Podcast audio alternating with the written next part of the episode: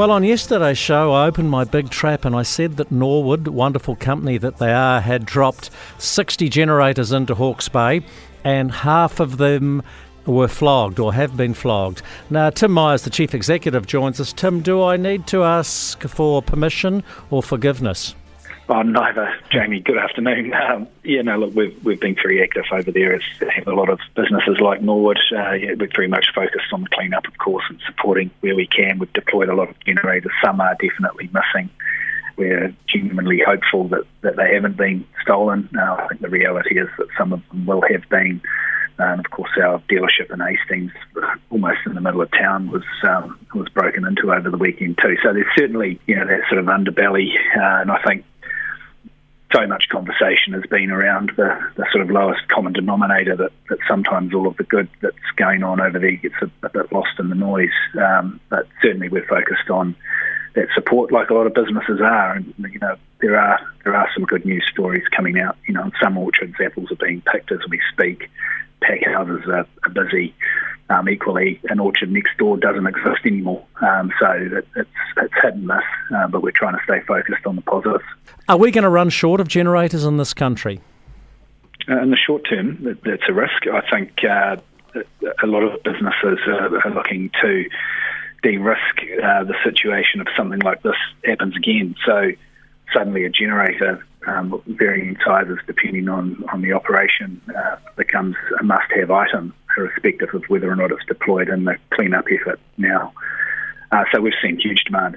The other thing we're watching closely um, is, is our view uh, that, that are, there'll be customers of ours and, and many others uh, that are not necessarily customers of Norwood but will have access to insurance payout uh, and how that how that gets deployed or how they use that that money that's now available uh, is, something we're watching too. Generators are in short supply. We've certainly got plenty for the time being, but with the upcoming show season, field day season about to hit, um, you know, we, we are a bit nervous that perhaps we're going to run short. Yeah, well, we don't know. We've got no idea how much farm machinery and tractors and what have you has been lost. But yeah, if you get a prompt uh, payout from your insurance company, people will be hunting and they will be competing. I hope they're not fighting uh, to get a new tractor because there'll be some desperate farmers out there who, if they've lost their tractor, need one to get on with life and the cleanup.